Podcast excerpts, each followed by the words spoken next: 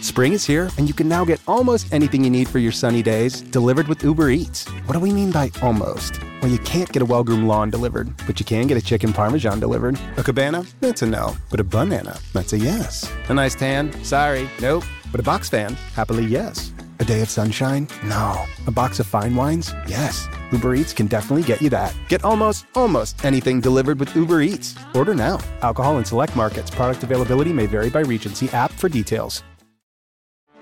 Get ready for the greatest roast of all time the Roast of Tom Brady, a Netflix live event happening May 5th. Hosted by Kevin Hart, the seven time world champion gets his cleats held to the fire by famous friends and frenemies on an unforgettable night where everything is fair game. Tune in on May 5th at 5 p.m. Pacific time for the Roast of Tom Brady, live only on Netflix. You ready? Showtime. On May 3rd, summer starts with The Fall Guy. Let's do it later. Let's drink a spicy margarita. Make some bad decisions. Yes. Audiences are falling in love with the most entertaining film of the year. Fall guy. Fall Guy. Fall guy. That's what the poster said. See Ryan Gosling and Emily Blunt in the movie critics say exists to make you happy. Trying to make it out? Nope. Because I don't either. It's not what I'm into right now. What are you into? Talking. Yeah. The Fall Guy. Only in theaters May 3rd. Rated PG-13. where, among other things, we'll find out about the offensive linesman.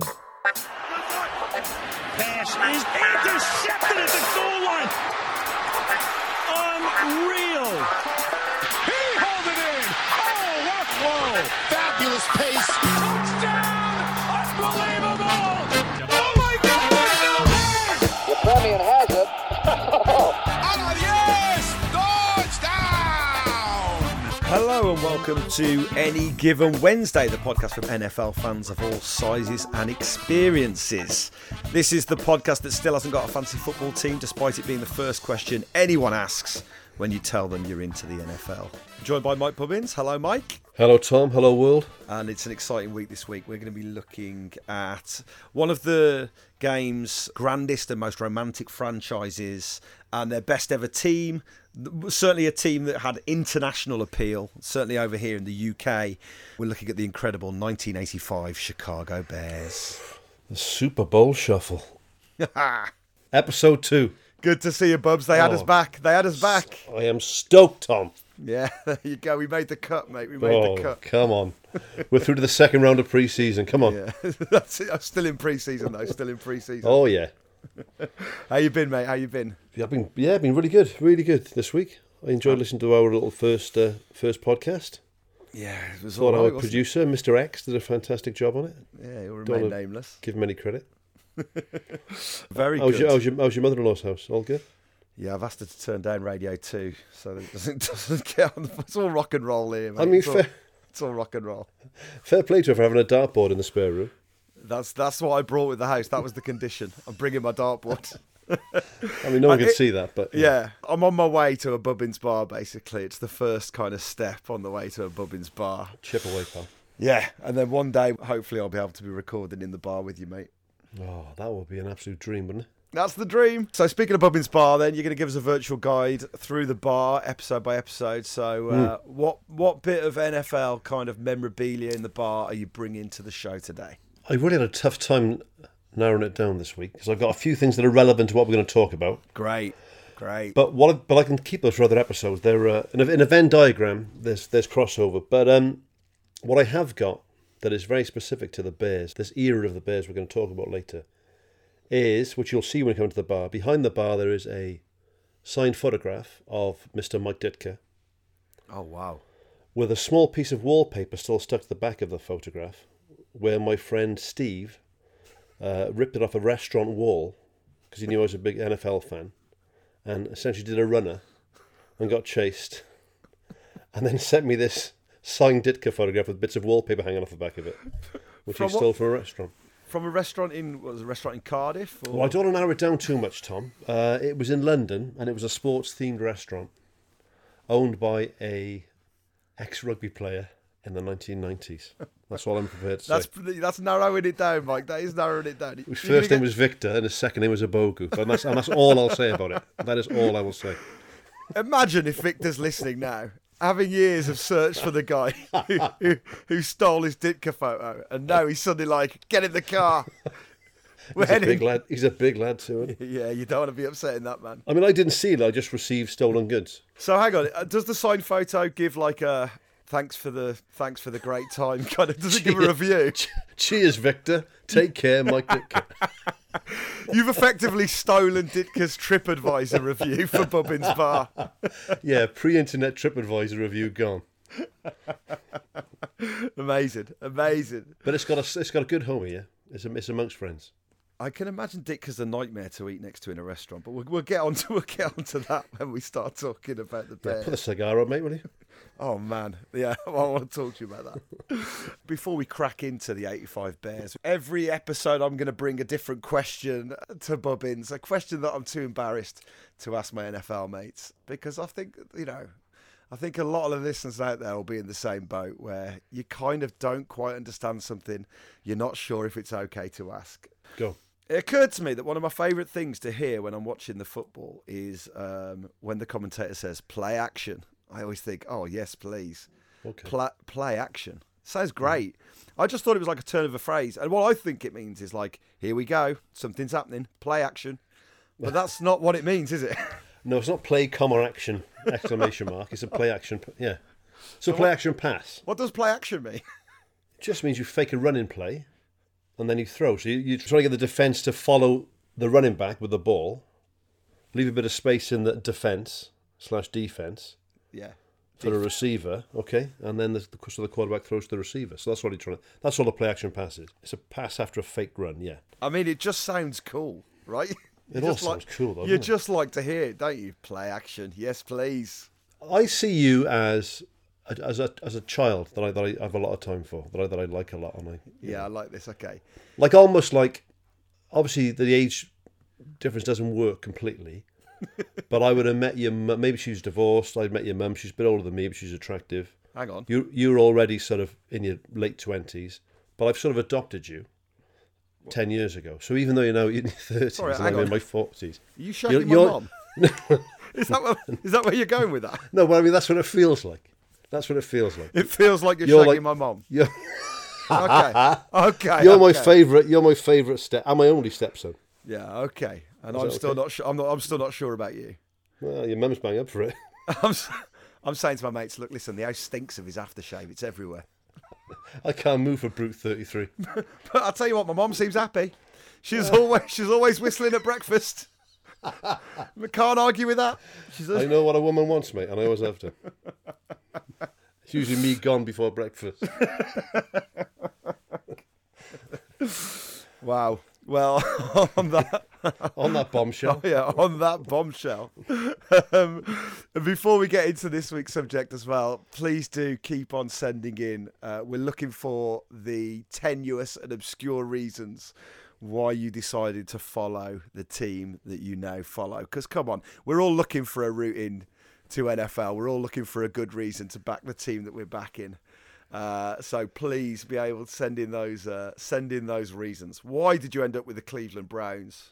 You poor sod. Why not? Yeah, exactly right. The only Um, team without a logo on the helmet, Tom, of course. I mean, I quite like that. I must admit, there's something quite pure about it, isn't there?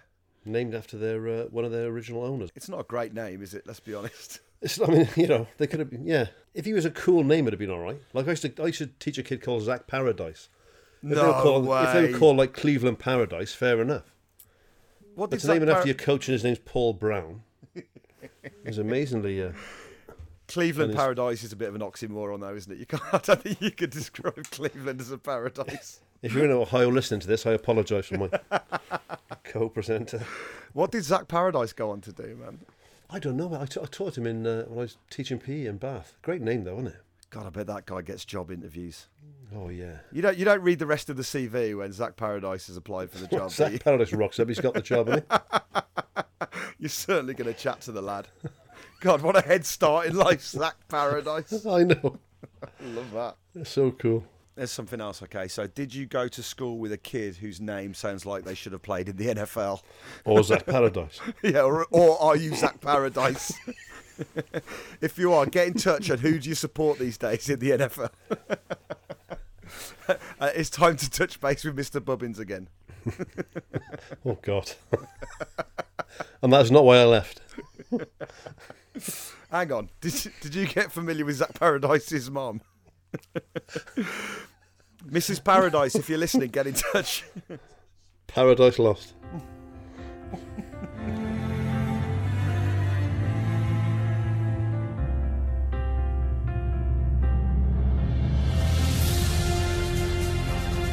Let's crack into today's topic, today's team of choice.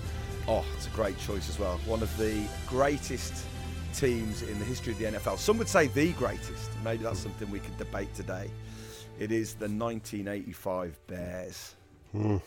Oh, superb. great. Superb. And not just superb, we'll get to this later on, I'm sure, Tom, but a superb team that I saw play within sort of 12 months of this happening. So it was, for me, it was absolute nirvana as a kid to be able to go to Wembley and see this team. But we'll talk about the Wembley game another time. But yeah, that, that 85 Chicago Bears side were absolutely fantastic. So, I mean, as, as a Packers fan, I know obviously there's this rivalry against the Bears, but it, I, I, I've never felt that because there's such a romantic. There's there- there's such a romantic franchise. There's such a beautiful team. I think the Bears. There's something so wonderful about their connection to the city. Uh, it- it's just like it is one of the great NFL teams, isn't it? The Chicago Bears. Well, they, I mean, they're one of the original teams Yeah. with, with the Packers. So, I mean, um, that rivalry's gone on for a hundred years now, you know, and um, like the whole George Halas story, the whole the, I love Soldier Field as a stadium, a I love name. Chicago as a city. Yeah. You know, that rival, as an NFC North fan as it is now, obviously it was Central back in the day. I'm, I'm, I can, ambivalent about the the Minnesota Vikings. you know, uh, but I, I love, I do, I got, I've got a, I've got a sneaky love of the Chicago Bears, which I keep to myself at Packers gatherings. But I mean, you can't not like the Bears, can you? That's exactly how I feel. That's exactly. and they're how blue collar, and they and they they play in the freezing cold. They're very similar to Green Bay in a lot of ways. Yeah. And there is something, there is nothing like football in the cold, right? Like Oh. it's my it's my favourite type of football. I think like we will have to do an episode on like the ice bowl and stuff like that. But Yeah, yeah. when you're seeing that's like the steam coming out of the helmets, in the huddle when they're all there, just this big fountain of steam coming up. yeah, they I just look like just like like mythical creatures. Oh, it's Oh, you- they look right down the line at the ball, and you see the two the two lines of linemen just snorting, just steam coming out of the. Yeah, Beautiful. that's it. And like that image of. Or that image of Walter Payton on the sideline with like the big warm coat over him, making him making him seem huge and the steam billowing out. There's nothing like it. Um, yeah, they are. There, there, there, there is something brilliant about the Bears, um, and, and and obviously, like from a from a British point of view, the Chicago Bears team of 1985 were one of the first kind of international teams where Definitely. like it kind of went all the way around the world. And as a kid, I that was like you know this was when I was I was five, six, six, seven kind of thing in the aftermath of this, and I can remember the fridge as that's Hmm. the first American footballer I'd ever heard of. You know, was William Perry, and it was like So for a lot oh, British fans. it's just yeah, and that's like you know I think that was kind of in terms of the game growing over here. This team are a huge part of that. Oh, massive! You think it, it had been going on Channel Four for two or three years. They got at the championship game the year before in '84, and then in '85, they had this brilliant team full of superstars, fantastic defense, uh, win a Super Bowl. Yeah, I mean they they were in, in the days before you could go online and buy stuff.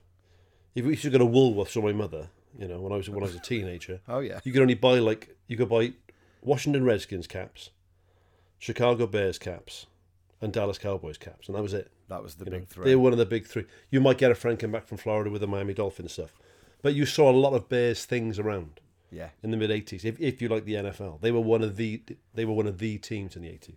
yeah, absolutely. First down. Hey, Fridge, how you doing? I see you're drinking Coke. Second down. Yeah, yeah, I'll bet you really like that great, refreshing taste, huh? Third down. Well, after all, Coke is light and smooth, easy drinking. Fourth down. You really look like you're enjoying yourself.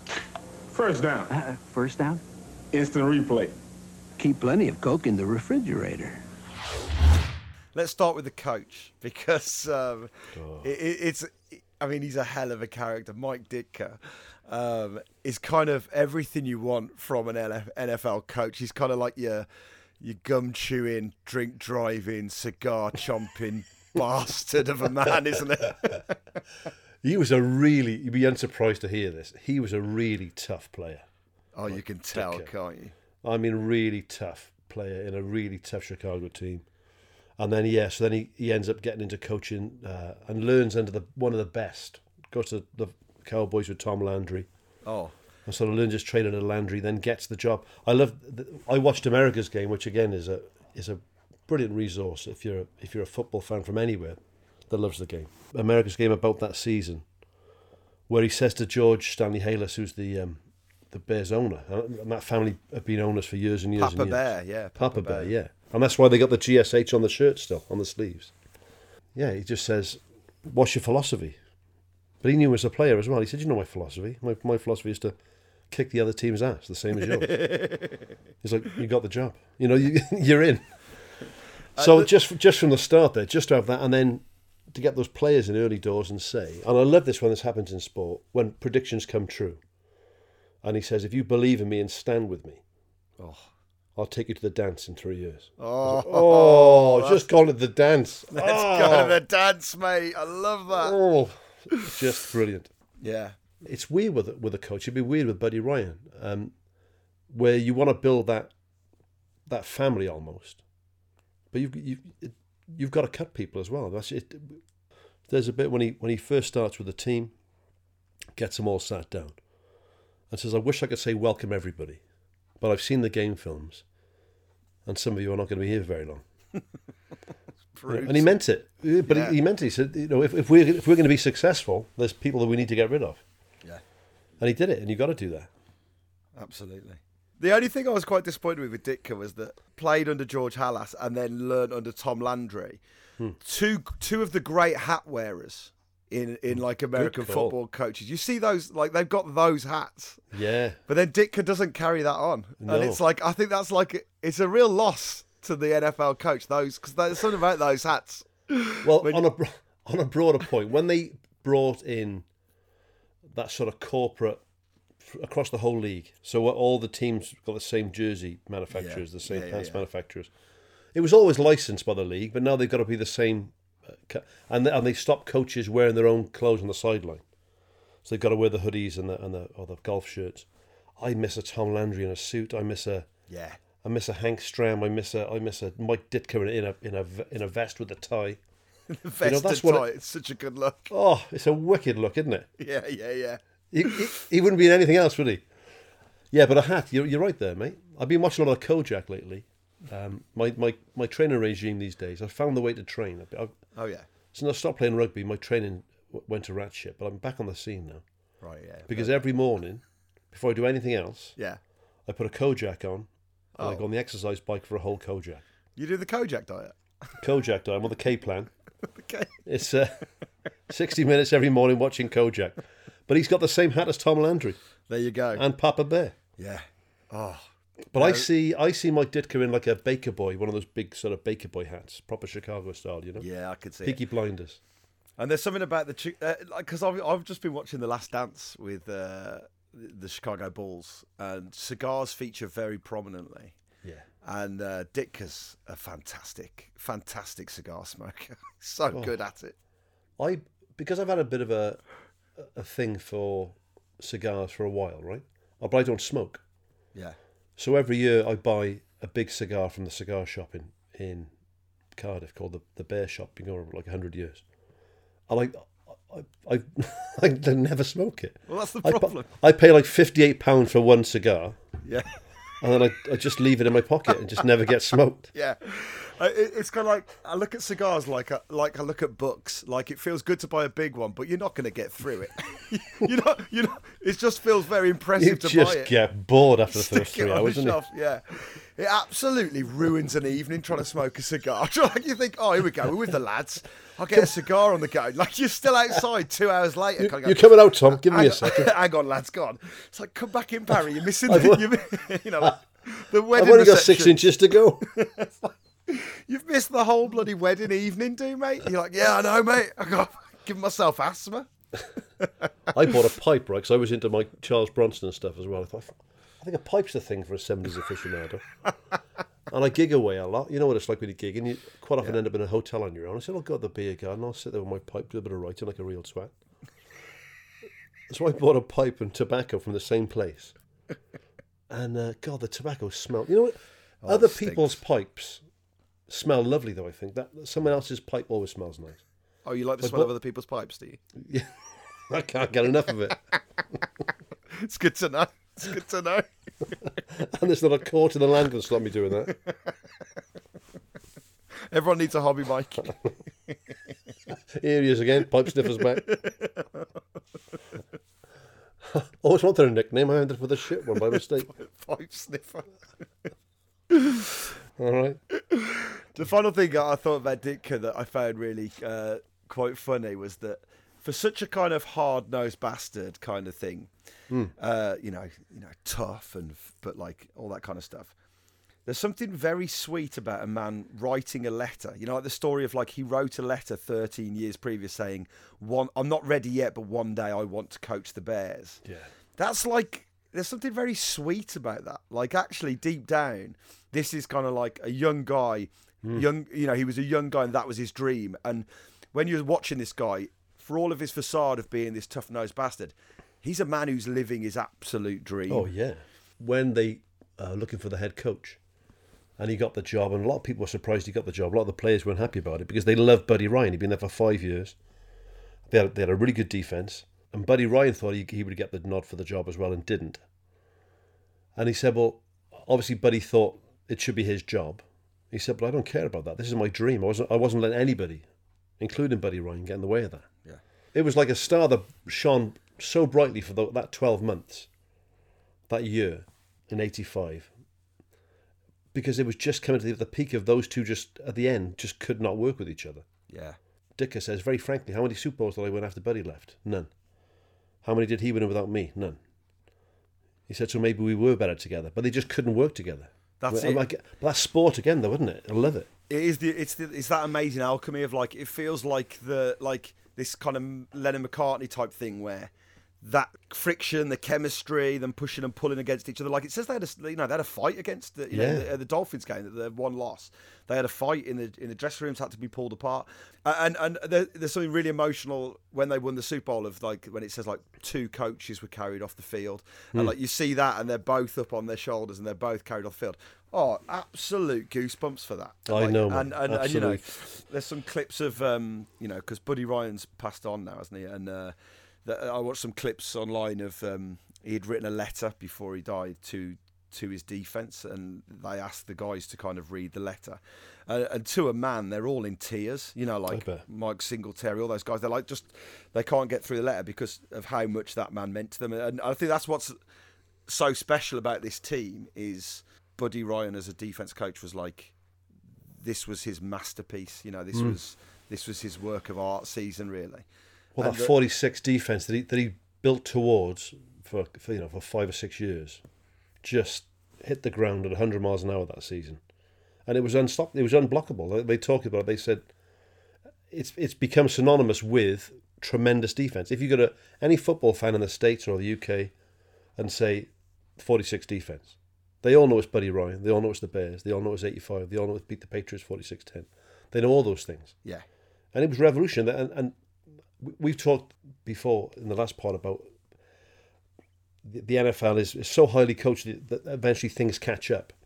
But for that one season, before people learn how they could deal with that, for that one season, that was just an unplayable defense. yeah, amazing, and and, and proper box office to watch. Like I'll tell you what, it really made me realise looking back at this season was like, obviously in this country when we're talking about like soccer, football, and you think about defensive teams, it is you think about boring football. You think about pl- when coaches Mm. set up defensively. good point. That is. You know, you think, oh, well, it was a defensive team, so you think, okay, boring. But it's so different at the NFL because this this is a box office defense, and they are so exciting to watch. It is absolutely electric, you know. And when you're looking at the, I mean, like you look at the Super Bowl performance, but you're watching these games, and they are just Oh, it, it, it's so exciting to watch. They are deadly and absolutely brutal. You know, they're just unstoppable. Mate, that is a great point, right? That is a great point. That defensive football in the NFL is exciting or can be exciting. Yeah, absolutely. You know, especially the way they played us. They said Buddy Ryan looked at it and said, "Well, they need a quarterback to be operating. Without a quarterback, they have, they haven't got an offense." So Singletary says our whole defense was built on pressure in the quarterback, and they would just terrorize quarterbacks for sixty minutes. I mean, it was, yeah. I I, I haven't got to see diving touchdowns and, and, and 50 yard runs. If I'm seeing sacks and massive hits on the line of scrimmage and those those open field hits they put on people, bloody hell. Oh, man. I won't mention it too much now because I'm sure we'll cover the, the early Wembley games in another podcast. But I was with my dad and two of his mates and my mate Craig Softly that we mentioned, right? Yeah. I was probably. F- they only played the starters in the first quarter of the American Bowl, right? But I was probably about 30 yards away from Singletary when he put a hit on one of the Cowboys. And I've never forgotten the sound of it. Amazing. He hit him with his head and his chest. I was, and I, and I was like a 14 year old kid, and I went, oh! it was electric, you know? So, yeah. yeah, that defense was something else. Amazing to hear that for a three game stretch, the defense scored more points than they gave up. It's just like, it's just, yeah. it's sensational stuff. Atlassian software like Jira, Confluence, and Trello help power global collaboration for all teams so they can accomplish everything that's impossible alone. Because individually we're great, but together we're so much better. That's why millions of teams around the world, including 75% of the Fortune 500, trust Atlassian software. Learn how to unleash the potential of your team at Atlassian.com. That's A T L A S S I A N.com. Atlassian. When you need mealtime inspiration, it's worth shopping Kroger, where you'll find over 30,000 mouthwatering choices that excite your inner foodie. And no matter what tasty choice you make, you'll enjoy our everyday low prices, plus extra ways to save, like digital coupons worth over $600 each week. You can also save up to $1 off per gallon at the pump with fuel points. More savings and more inspiring flavors make shopping Kroger worth it every time. Kroger, fresh for everyone. Fuel restrictions apply. Today, Healthier is happening at CVS Health in more ways than you've ever seen. It's wellness destinations for seniors, including select locations with Oak Street Health and CVS Pharmacy. It's doctors, nurses, pharmacists, and everyone in between, offering quality care and support virtually, in person, and on the phone. It's in-home evaluations through Signify Health and meeting mental health needs through Aetna. And those are just a few of the ways Healthier is happening. To see more, visit cvshealth.com slash healthier happens together. CVS Pharmacy, Oak Street Health, CVS Specialty, Signify Health, and Aetna are part of CVS Health. Eligibility and services vary by location and individual. They beat the Giants 21 0 in the first round of the playoffs. They beat the Rams 24 0. Now, that Rams team, Eric Dickerson, it was, it was around that time that he set the single season rush, rushing record. He rushed for like 2,100 yards in a season, 2,105, I think. They were, they were running all over the place, 200 yard games regularly on, on the ground, you know, would, would just dominate defenses with the run. In that game, in the NFC Championship game in 85, I think they said they'd made. I, I wrote it down so much I couldn't believe it. What it was. Oh, I was gone now. But it, in the whole game, they made forty-six yards rushing. it's amazing. Absolutely amazing. Forty-six yards. So, and and and Dickerson fumbled twice because they thought, well, we'll key on the quarterback, and then we'll, who's, your, who's your other star player? Eric Dickerson. Right, we'll take we'll take him out as well. We'll just take him out. You know, uh, fabulous team to watch. Absolutely, yeah. and. and Ditka uses a great line at the end, or near the end, in, in the in the in the DVD that I saw. DVD, old school. Sorry, mate. Um, where he said, "I've never worked with with such a bunch of characters who had such character.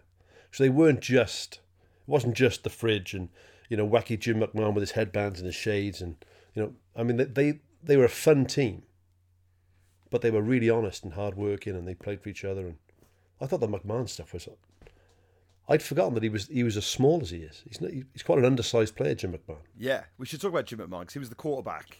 Um, Yeah. And for the second week running, we're talking about a player who was uh, half blind. We did like you know like we did Yeah, it. true. Manny, Manny a- Fernandez. Yeah. Manny Fernandez, but this is this is a quarterback who's half blind. It's To be fair, Manny Fernandez was half blind in each eye, Yeah. Whereas McMahon's just nearly totally blind in one eye. With- and I mean, the math, the maths is the same. an incredible story of why he was so blind. Like I was expecting it to be, okay, someone must have stuck a thumb in his eye when he was playing at college or something. It's because when he was a kid, he couldn't undo his gun holster because he'd been playing cowboys and Indians with his brothers. So he was trying to undo it with a fork, and he slips and puts the fork in his eye. I know. Absolutely I thought- insane. I thought he was going to say his brother shot him in the eye. Yeah, no, thought it was going to go something like that, or a bow and arrow that went astray, and it was like, no, no, no, I just stuck a fork in my eye. I've got a mate who's blind in one eye, virtually blind in one eye, because we were in uh, in Calgary playing rugby. Yeah. His name's Steve Harris, right? And uh, he was a little wind-up merchant, scrum half. Yeah, yeah, yeah. They all like And he was one one of the boys there. Simon is a is a crack shot. Anytime you do like any sort of hunting games or anything, I mean, or um, target shooting, he's he's the man, right? And he kept. they went paintballing. So Simon's paintballing. Steve was in the bar, right? Steve gets his drink on a little bit and starts throwing stones at Simon, who's playing, who's inside the barrier, right? Yeah. Simon turns around and shouts to him, "If you throw another stone at me, I'll shoot you in the eye." Right? Yeah. So he throws another stone at it, which misses, and he just picks this air this air powered paintball gun up, bang from fifty yards away, And shoots him in the eye. shoots him in the eye, just like he promised he would. To be fair, Oh, he did promise him. and he's, uh, he's, a, he's a man of his word. He's, and they're good mates. They're they're they're virtually best friends. Yeah. So I, I thought that Jim McMahon was going to say my brother shot me in the eye, but it was yeah. After we finished playing, I couldn't get my holster off, so I forked myself in the eye. Can I ask, are they still good friends? Yeah, still mates. Yeah. That's insane. Well, no, I mean it was he didn't. Yeah, he did mean to shoot me in the eye. He did. He told him he was, and then he did. I was going to say he didn't mean to do it, but yeah, he did mean to do it. Jim McMahon, this this the punky QB. This is like I think like oh, last week when we were doing the Dolphins, it was like it was a t- it was great because it was like the team of the seventies and they looked like seventies football players. Yeah. Jim McMahon is kind of like he's exactly what you want from an eighties quarterback. Like He's he like looks- Cyndi Lauper in pads, isn't he? Yeah, yeah, absolutely. And I could never work out with him whether he's an extremely good-looking man or an extremely ugly man. Like he kind of, he's kind of got both looks about him. Do you know what I mean? And I think that's what '80s good looks were. I think. What was the um the baseball film out of the time with Charlie Sheen when he's the wild thing? Yes, yes, What was yes. that film called? Simon will know that. Producer, he'll, he'll come on in a second and tell us. Major League. Yeah. With uh, with Charlie Sheen. He was always that sort of quarterback, wasn't he? I think he, he really played up to it as well. So he had the spiky hair, the headbands. The shades, it turns out, were because he'd forked himself in the eye. I, just thought, yeah, it looked like someone trying to give himself a personality, but it turns out he'd stuck a fork in his eye. like, he, he's, it's funny because you don't know what came first. Is he got the kind of personality of a guy who always wears shades indoors, or does Hmm. you know? But he does have to wear Yeah, shades indoors. yeah. Did that give him that personality? I'm not sure. I'm not. I'm, I'm not convinced. It's like Bono when Bono says he's going to wear shades. Yeah, I know exactly. Bollocks. yeah, but be fair to him, he did stick a fork in his eye. Yeah, what? We stuck a fucking Bono's eye. That's why they call the edge the edge. um, but it, what what's good about Jim McMahon, like, is he's got the personality. Like you just, you know, when you talk about the amount of personalities in this team, he's like. He's kind of got the personality to be their quarterback, you know. My favourite thing they said about him is he's a guy who never slid feet first. You know, like I a love a- that. A, quarterback who never slides feet first. That is what you want to hear, isn't it? But he also went to Brigham Young, so he's he's a. They would have assumed because he went to the, uh, Brigham Young University, which is in Utah, which is the big Mormon state and it's the big Mormon university. And they said we thought we were getting this milk drinking Mormon boy, and he just gets out of the limousine from the airport drinking a can of beer. We thought, here we go. Yeah, here we go. And he was just, I loved him. I love McMahon. He, he had a big run in with uh, Pete Rozelle because he used to wear those, he used to wear that headband, and then he started getting sponsors. I think it was, I can't remember if it was Nike or Adidas or one of them, or Kangaroos, or one of them, I can't remember, on the headband. And Rozelle basically came out and said players can't do that. They can't make individual um, endorsement deals or sponsorship deals. So from the rest of the season, he just wore a headband with Rozelle on it. Just the name of the, just the name of the commissioner for the rest of the season. That's really good. Oh, I love that. I love that. that is great. Jim McMahon, Jim, I see you've added yet another headband. When is the supply exhausted? Tell you what, I had a bunch of headbands sent to me this week, and uh, I'm sorry I couldn't wear them all, but you know, I appreciate everything that uh, the fans did for me this week. You know, there was a lot of controversy and stuff, but uh, I tried to put it out of my mind and let us let us play. And tell you what, uh, this team is, is one hell of a football team. I'm, I'm proud to be associated with these guys in this room. He was tough as well. I mean, this is this is what Dick is saying. McMahon was a was a joker, and I like to drink, like to smoke, you know, like everything else. But when it counted, he did the business, you know, and he and he wasn't a big man. He was tough. That that game when he comes off the bench with a really bad, he's been out, he's been in hospital with a with a with back spasm. Yeah. can't remember which game that was in. It was the Viking miracle. Oh, of course it was. Yeah. Which, like you know, the players say like really kick-started the season. You know, because they, they it wasn't they weren't flying from the start. They were like twenty four points down or something, Yeah. or maybe more. Yeah. They talk about Patrick Mahomes these days on the on the comeback. So that season was, yeah, like you said, then was built on that Viking miracle. So they're, they're down by four scores, and McMahon says to Ditka, "Let me in." He said, "Well, he's been in hospital. You know, your back's knackered." He said, "I want to play," and he comes in and just lights it up, and they win the game. And that's what you need. And he and he and he, he quietly sort of brushes away the fact he took a couple of painkillers and he couldn't. He was a bit shaky at first. You're not playing snooker with a bad back. No. You're playing NFL football at the quarterback position with a bad back. Yeah, proper. My, my favourite thing when it says what everyone's up to now, the thing that, that Jim McMahon had put forward that he does know is that nowadays he plays golf in his bare feet. I thought, of course he does. Of course he does. Well, here's one, mate. This is why this team is so unique. Who is, you've done a bit of research for this programme, right? Hmm. Who's Ed Hughes? Who's Ed Hughes? Who is Ed Hughes? I don't know who Ed Hughes is. Go on. We'll see if Simon knows without looking at the nod or shake your head for. who- Do you know? Si- No. Oh, So hello. that was- and, Simon knows everything about the NFL. Yeah, yeah, yeah, yeah. Ed Hughes in the 1985 Super Bowl season was Chicago Bears offensive coordinator, and nobody even knows who he is. There you go. And he'd been a head coach. He coached. He was head coach at Houston. Gets the offensive job at uh, Chicago. They win a Super Bowl. They're one of the greatest teams of all time. No one even knows who he is. No, because that defense coaches. was so amazing. Yeah. And that head coach was so such a character and, and such a good head coach. Wow. He's the forgotten man. They didn't carry three coaches off the field at the end of the Super Bowl, did they? Exactly. Ed Hughes Poor- stood. He's Ed waiting- Hughes is- He's looking around him, thinking, "Come on, then, lads. Here we go." He's just What? jumping up. he stood next to the water cooler, waiting for it to be poured over his head. Oh, come on, guys! I'd hate to get soaking wet. Oh God! Tipping the Gatorade over himself. Just oh, it's a sad sight. No one wants to see it. Poor old Ed Hughes, eh? Poor old Ed Hughes. What is amazing about this team is that we're talking about, uh, you know, the 85 Bears, the year they won the Super Bowl, and we still haven't really got into Walter Payton. And, like, I think that's that's one of the fascinating things about this season is Hmm. you're, we're dealing with, you know, one of, if not the greatest running back of all time. And, you know, he he's kind of part of the scene rather than the scene. When, when they talk about the legacy of that team that's incredible really. But i think i think it's to do with the big personalities around him as well because you know he was the absolute backbone of that team. Look at it. Well, and, and he'd been there for 10 years. And, and, and that 70s going into the 80s when, when Payton was playing was a real golden era for running backs.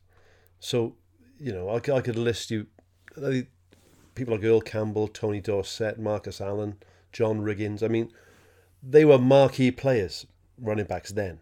Now, Dickerson, we mentioned earlier, um, OJ Simpson back in the day. It was a real running back era. yeah And he stood out as, for my money, the best running back that I ever saw play football was Walter Payton.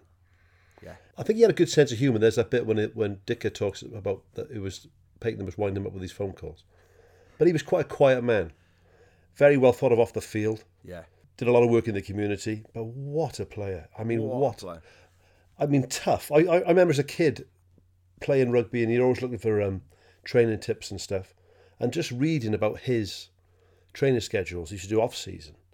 And no one would train with him. It was just too brutal. He, he used to run up, he used to do shuttle runs up a hill near his house. the his hill house yeah the hill which was so steep you had to put your studs on. You had to wear what they call cleats. You couldn't run up it in trainers. And he'd do that for hours. hours and hours up and down the And he had traps like, you know, like there was when he took the pads off. I remember watching him on Question of Sport, like in the in the eighties. And they brought him over around the sort of time of the American Bowl, I suppose. And he'd retired then. and, he- and I can just see him now in this sweater, like a like a crew neck sweater, and bloody shoulders on him. And he, he was so he was super strong, super tough. His endurance was incredible. I think he missed. They said in a game in a career that lasted like Yeah, it was God. one game in 13 years he missed. one game in thirteen years when he's your go-to back. Yeah. A lot of the time he's he's a single back. He's getting hammered, and, and that Bears team, apart from that spell in the eighties, in the seventies they were pretty crap. The Bears. He's getting hammered all the time and still getting hundred yard games and hundred fifty yard games. But his, his uh, and like you, that's the thing is like you describe the strength of him and like, but when you watch him, it's beautiful. like you know, like Oh. you know, like they called him sweet. You know, sweetness his nickname. And it's like he moves. He, he just glides. Part of this podcast is, is my is like I'm enjoying turning you on to stuff, right? Yeah. There was a fellow who burned brightly for a very short time in the 60s called Gale Sayers. Right, and if you have a chance, look at him up on YouTube. Uh, he was a Chicago Bear. And the same sort of beautiful, smooth, elusive running style that Payton had. He's a fantastic player, Gale Sayers He, he only had a four year career. He got his, his knee got wrecked and he had to retire at like 26. It was, it was, you know, really unfortunate what happened to him. But Payton had that same fluidity that Gale Sayers had, that same speed on the outside but he could take it to the middle. I mean, he was strong as well. He, you know, if you had a if you had a third and inches, he's your man. You know, and also when I think about eighties football, when I started watching it, Marcus Allen with the sort of dive into the end zone that became the iconic sort of image. Yeah. Payton was doing that his whole career as well. Those those dives over the line into the end zone. Could just do. He could do everything. He got uh, on an option pass. He had a good throw. He threw for a few touchdowns. He threw to Jim McMahon for touchdowns. Yeah, I love that. Yeah, yeah, that's amazing. He was a f- absolutely. I mean, for the me, the best running back who ever played football. Yeah. Yeah, well, I think even Emmitt Smith, who's got the, you know, like is the all-time leading rusher, said they asked him, and he said it's it's always Walter Payton. Like Walter Did he? Yeah, he said he's the best, the best. I know. The only bittersweet point of this season, perhaps, well, Buddy Ryan and Ditka, obviously, you know, having to go their separate ways and uh, and not being able to function again, and only lasting for one season. But the other Mm. slightly bittersweet thing is that when they did get, they got to the Super Bowl, and you know, Payton fumbled early on in the Super Mm. Bowl and was kind of mis- misfired in that game and didn't score. And you know, there was um, there was a moment towards the end where there was, I think, a third and inches or whatever, and and they gave it to the fridge to Mm. get a touchdown. And Payton, uh, like apparently after the game, he he didn't celebrate, and he went and locked himself in a broom cupboard and re- like refused to come out, and he was going to storm off.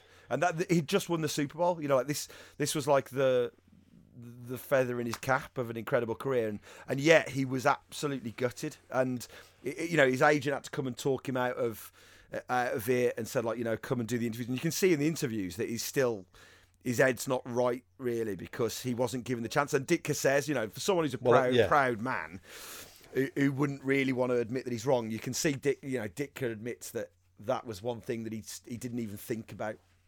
Yeah. And, you know, and right, you know, he said he was thinking about winning the game, but you know, when you think when he's giving it to the fridge to score, uh, and it could have been Payton, I think that's that's that was his one regret, and it's it's, Well, just, it's sad that that's there, you know. Yeah, well, you mentioned that, and I was going to I was going to say the same thing. It was something that's very endearing about Ditka, as well as the fact that um, you know he was this tough, uncompromising coach, but but he, he liked to have fun with the team. He's honest, right? He's he's an honest bloke, and it would have been the simple thing for him to say there. Well, there's no regrets. We won the game 46-10, won a Super Bowl, and he said that is my biggest regret in football. He said, if I, and then he's very honest. He said, if I'd have known what it meant to Walter, of course I'd have given that ball to him eight times in a row. Yeah. Of course I would have. You know, I loved Walter. And he just didn't think. I mean, and yeah, that, because for years I thought that, that was a real bad trick. I, I thought they must have fallen out or it was an ego thing. Or I didn't know what it was. But why he didn't give, why they gave the ball to William Perry there, not Payton, was, was beyond me. I mean, bring in Perry to block by all means. But to hear Payton, to hear Ditka say it was a mistake, I shouldn't have done it. Yeah. And I regret it, and I wish I hadn't done it. But it's there. It is. But yeah, it's that thing. It's um, it's a team game, but you've got your individuals now, and I think he's he put in so much for. He was a one-team player who put his body on the line for sort of fifteen years. Yeah.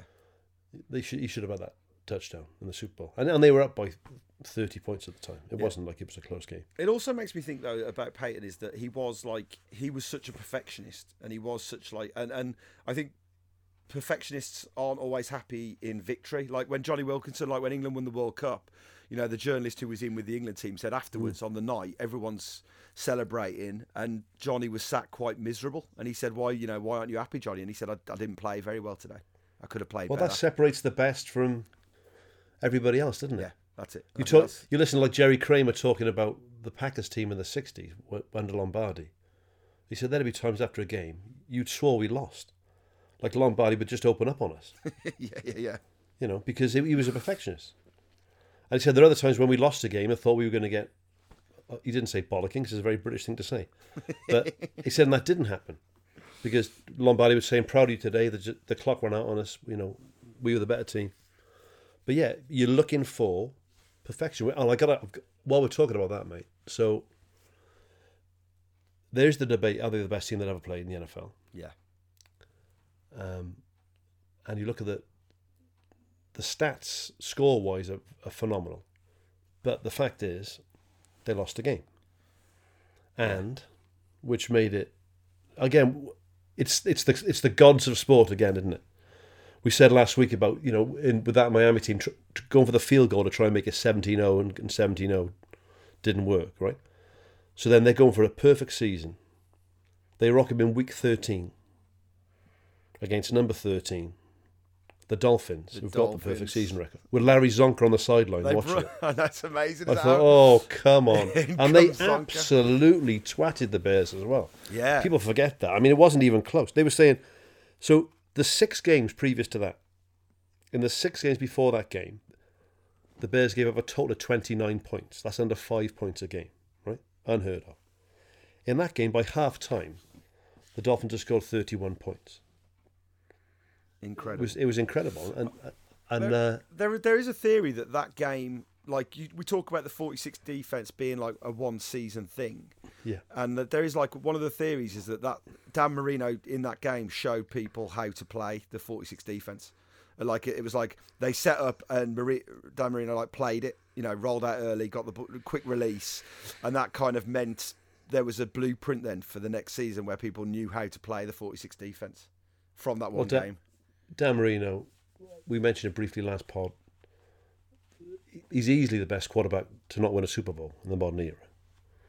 Yeah, he just dismantled him. Quick, like you said, quick release, strong arm, big six foot four, six foot five quarterback that could you know see over defenses and stuff. But yeah, it was weird. I mean, but it also what it did with the, with the Bears, and it happened with the Patriots when they were going for the perfect season a while back. Was it the Patriots? I think sometimes you need towards the end of a season, you need that kick up the arse. Yeah. To not get complacent going to the playoffs. You know, because you you look at the playoff, like I said, we mentioned at the top there, to go back to back and not concede a point in the playoffs. Oh, it's insane. It's unheard of. Insane. You're not just playing a regular season game; you're playing the other the other best teams in your conference, who are there by you know by right, and to not give up a single point, it must go back to that. I imagine they had a, a, a ball kicking after the uh, after Miami game.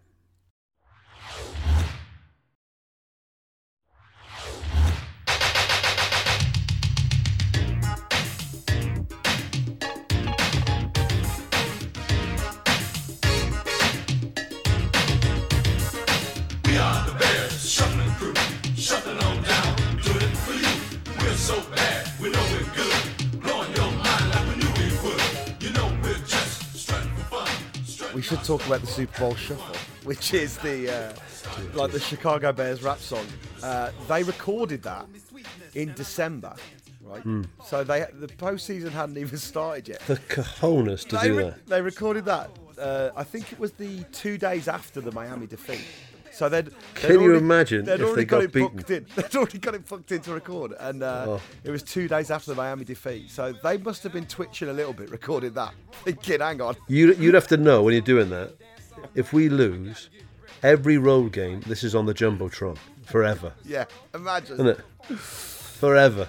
But yeah, did you did you own the Super Bowl Shuffle, Mike? Did you go and buy it from Woolworths? I didn't. I didn't because, um, I mean, Eminem aside, white men shouldn't rap.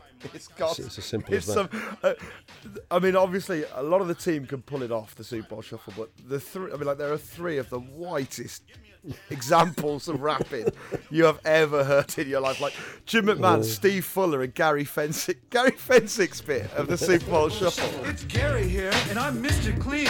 They call me Hitman. Don't know what they mean. They throw it long and watch me run. I'm on my man, one on one. Buddies, guys, cover it down to the bone. That's why they call us the 46 zone. Come on, everybody. It's let's Gary here.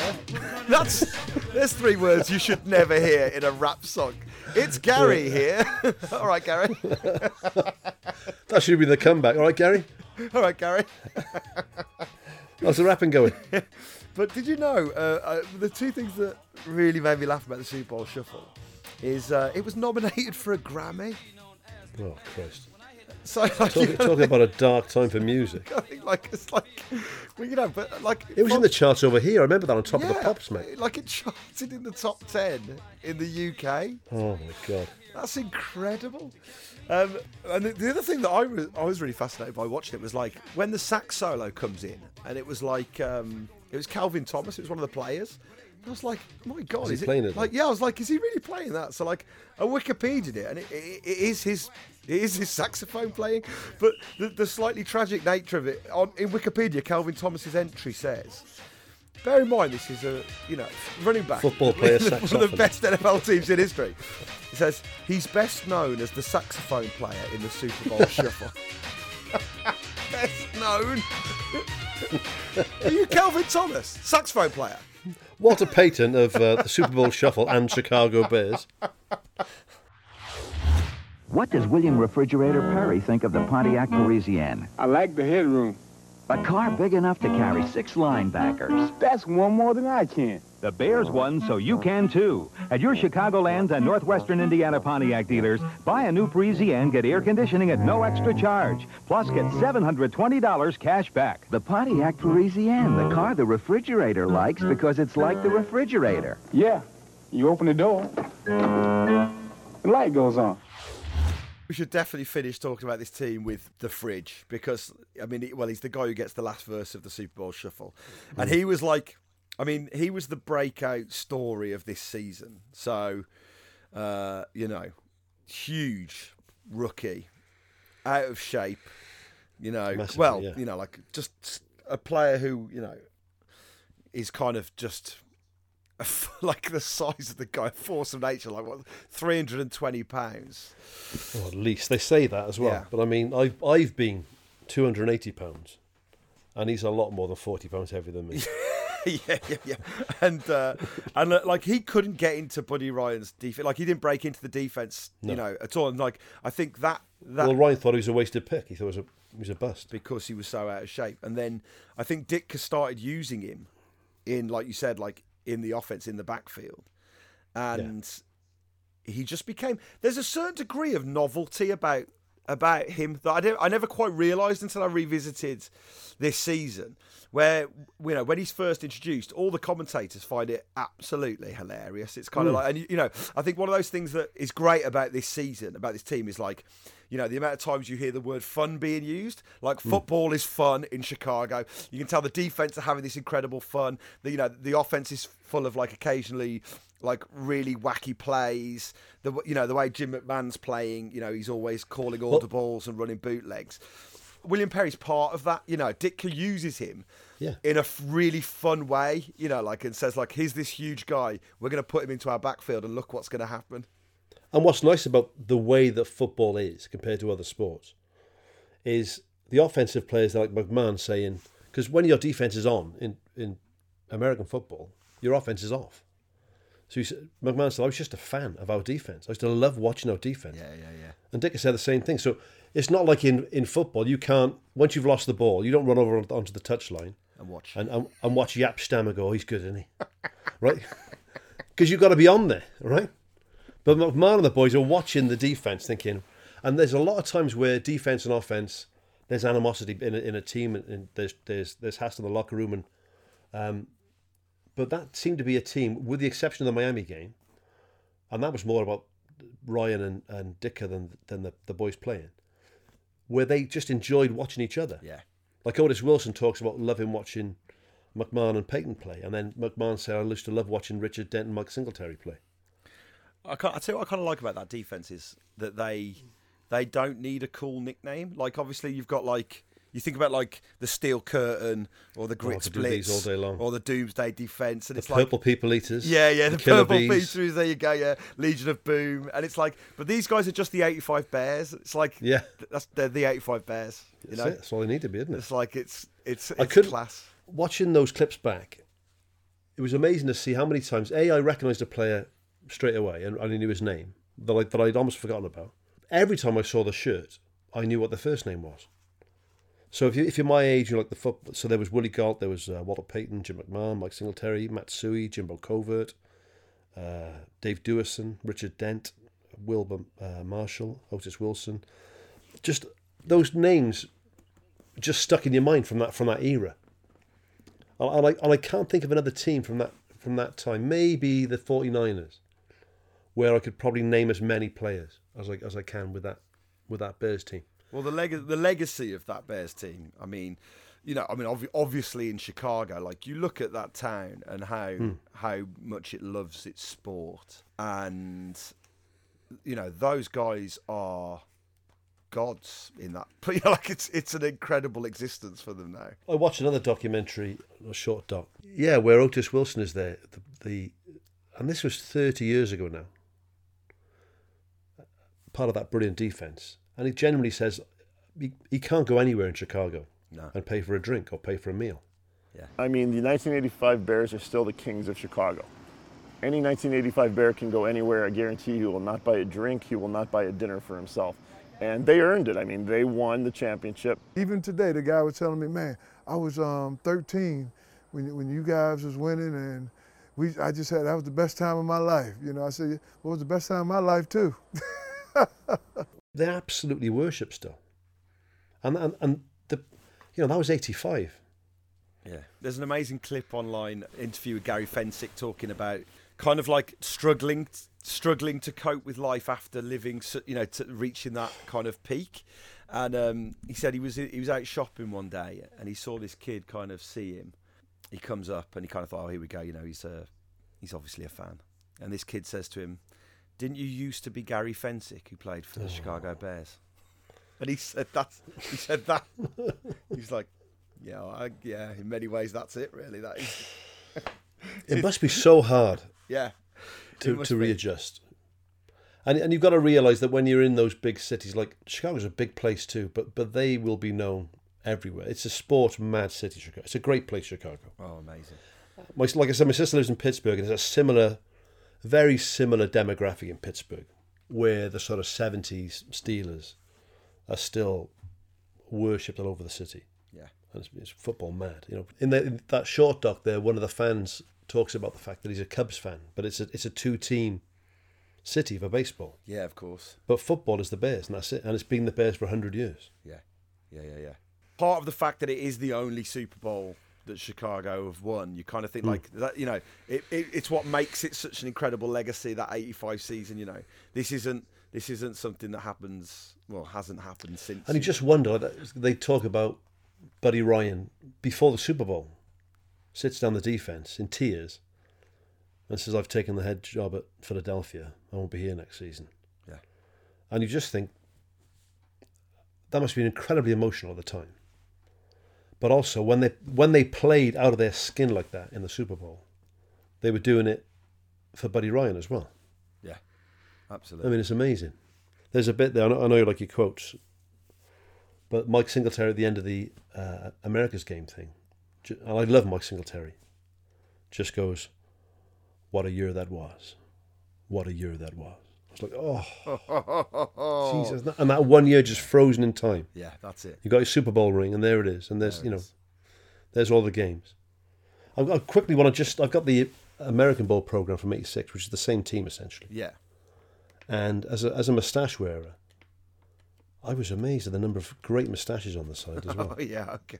If I go through Dave Duerson, moustache, Shaun Gayle of Sky Sports fame, moustache, Matt Suhey, moustache, Mike Richardson, moustache, Walter Payton, moustache, Mike Singletary, moustache, Otis Wilson, moustache, Wilber Marshall, moustache, William Perry moustache, Jimbo Covert moustache, Willie Gault moustache, Emery Moorehead moustache, and Tyrone Keys moustache. And oh, that's a lot of moustaches. So what you're saying is okay. So maybe it was the defense. Maybe it was kind of like the amazing mix of characters. Mike Ditka moustache. Maybe it was the two brilliant coaches, or maybe it was to do with the sheer volume of moustaches in the squad that make this one of the. I'm not a greatest teams of all scientist, but I'm just putting it out there.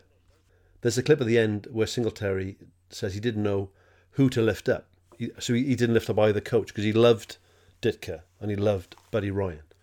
And through what, whatever they'd been through together and what, whatever was said in locker rooms, they'd won the dance, right? They're at the dance, they've won, they've won the whole thing.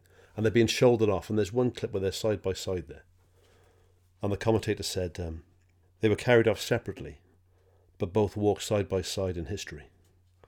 I was like, oh, please. That's it. That is Isn't it. it? Yeah. There it is. And they, they couldn't live with each other, couldn't live without each other. I do like my NFL.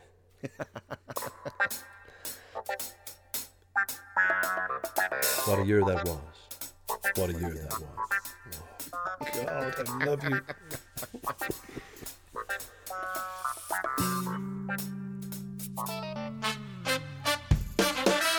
a diehard Cub fan, and I got that dream a few years ago, and it was special. But you know, that's a city divided in baseball. With football here, it's everyone agrees on the Bears, and there would be nothing better. I couldn't, I couldn't imagine what the parade would be like. How many fans would show up for that thing? It, for me, it would just be uh, a dream come true.